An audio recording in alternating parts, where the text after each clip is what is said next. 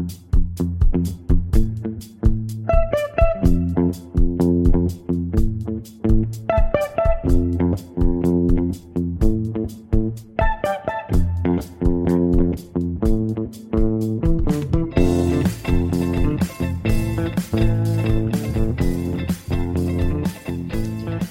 to The Gradebook, a Tampa Bay Times podcast on Florida education issues.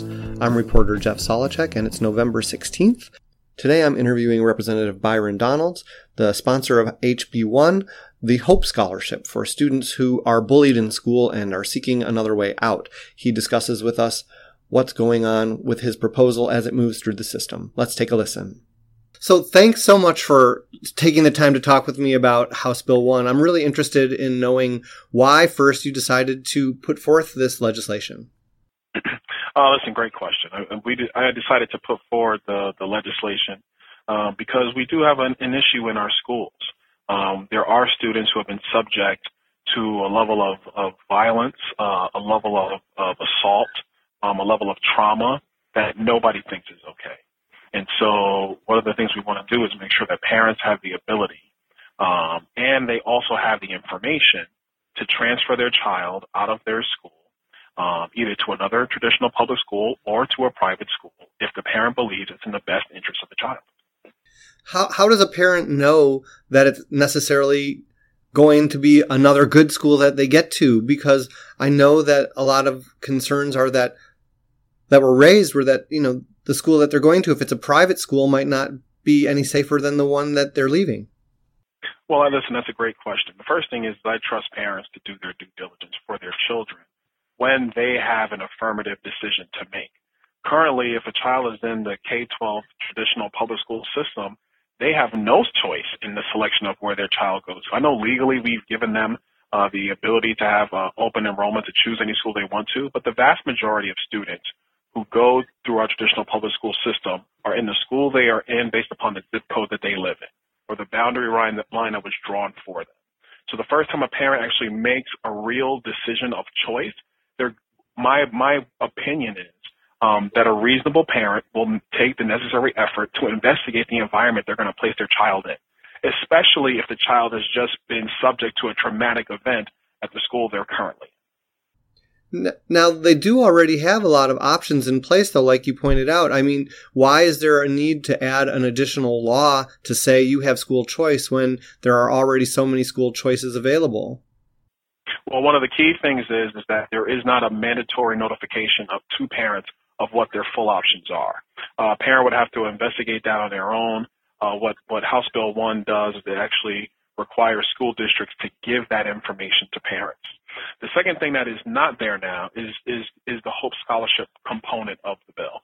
Um, what that would provide, if funding is available, um, is that a parent, if they basically are at wit's end and they feel that the that the the public school setting is not appropriate for their child, we would give them the opportunity to move to a private school. Um, at the end of the day, this is about making sure that the child is in the best academic environment not only just with respect to academics and rigor, but also with respect to safety. And if a parent feels it's in their best interest to move their child to a private school because they've experienced a traumatic event in public school, in our, in my opinion, we have an obligation to make sure that that child can can can excel academically and and really and enjoy you know the rest of the adult world to be a productive member of society. There was just a story that came out in Education Week that was talking about the lack of regulations of these private schools, and and it talked about a girl who went to a private school and was bullied there. Uh, how would your bill deal with schools that are private that take this money and then they don't deal with the issues that you want them to be dealing with in the pro- in the public schools about being bullied and having an alternate place to go? Well, listen, that's another great question. Uh, the first thing is I, I, I, I have my personal philosophy is that every school environment is not for every child. So if a parent takes their child to a private school um, or to a charter school, the parents already made a research um, a research decision. They've made an additional decision past just sending them to the local public school. If a child goes into one of the private schools and that situation is not working out, the parent is well within their rights and ability to move the child out. Also, the parent can do their due diligence ahead of time before putting their child in that environment. Um, but one of the things I want to make sure we're clear on is that you know this bill, you know, it's the subtext of the bill. The way it's discussed is just bullying, and I don't really think that's appropriate. I mean, we're talking about major traumatic events here: sexual assault, outright assault of, of students, um, the type of trauma that has caused some students to want to take their lives, uh, the type of trauma that causes students to not even want to go to school or to skip certain class cl- uh, classes or hide out in the bathroom for fear. And if that's the case, then that child is not excelling academically. There's no way that anybody can, can, can contradict that fact. The bill, though, talks about things um, all with sort of a broad brush, fighting in the same breath as assault. And and there were some questions raised as to whether, you know, you might have somebody who just has a pencil thrown at their head or who even starts a fight who might say, Hey, now I can get a scholarship and go to the private school that I really want to go to. Um, and that, listen, that is, that is a key point. The one of the things that we didn't want to do with this bill was put too many qualifiers that would stop people from coming forward. Uh, one of the key things that we are hoping as a byproduct of this legislation is that it actually incentivizes school districts to take their po- their policy seriously with respect to bullying. I'm not saying that they don't take it seriously now, but but really ramp up, um, um, really ramp up how they're going to execute their policies. So that's one of the hopes um, that, that we that we think are going to be are going to be a byproduct of this bill. But secondarily, you know, can I would I be able to stop as the bill's currently written a parent who wants to take advantage of the system? No. Um, unfortunately, that happens with so many of our programs. But what we don't want to do is trap a child who is truly being victimized, who is truly being traumatized, and so they have no pathway out. What about the whole idea of punishing the perpetrator and not forcing the victim to run away? That was a big common thread throughout the first hearing. People were concerned that the bully will just keep bullying, or in other cases, if there's not enough money for the person to leave the victim, then they may wind up just still being confronted with that same person, that nothing is happening to that person. Well, a couple of things.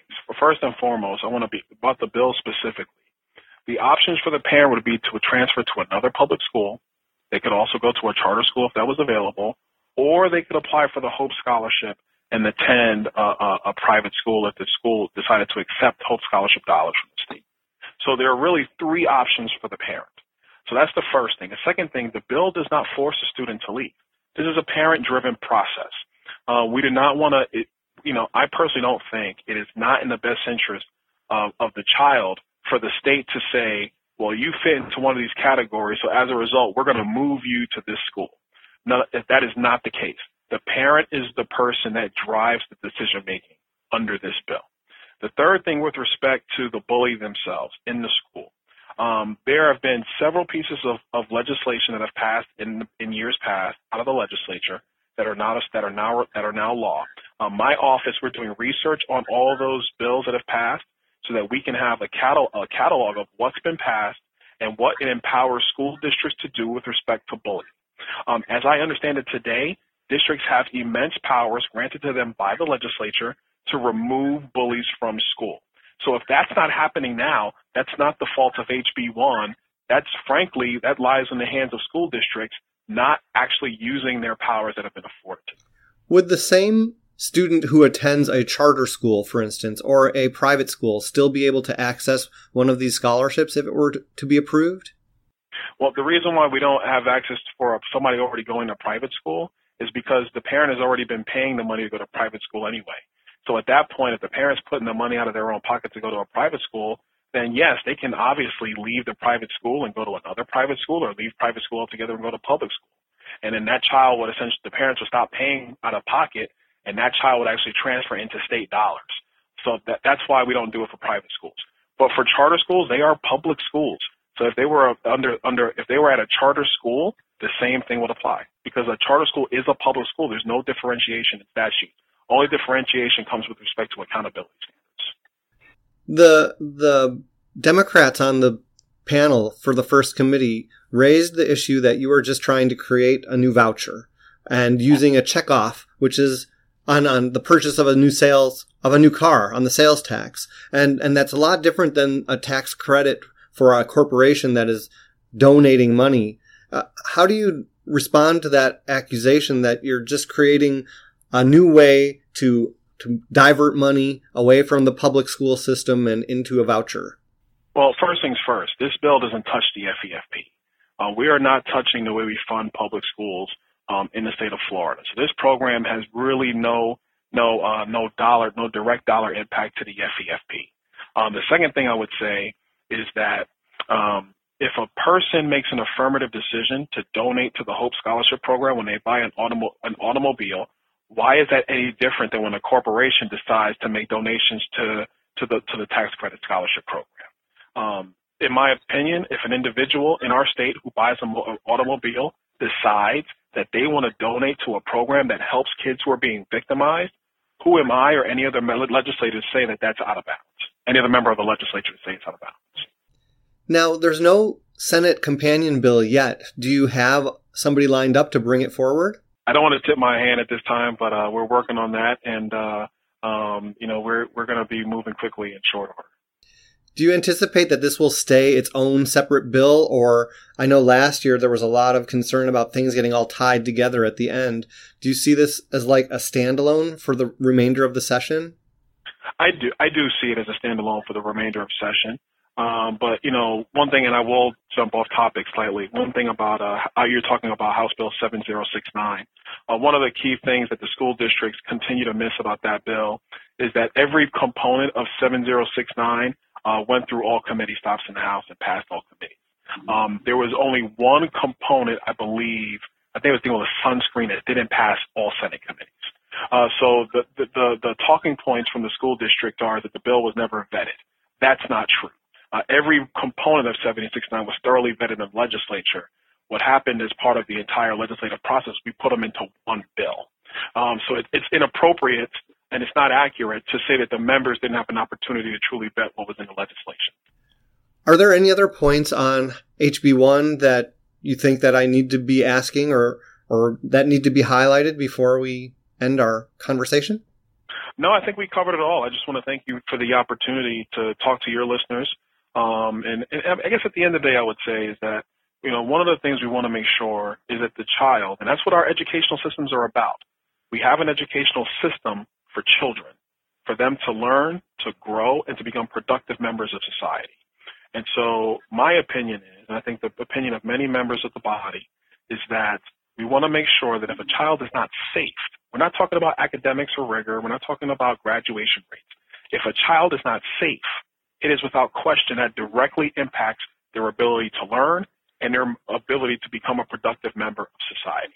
And so we want to make sure that there are no barriers to that. Well, again, I really appreciate your time and I look forward to talking with you as, as this issue and all the other ones move through. So thank you.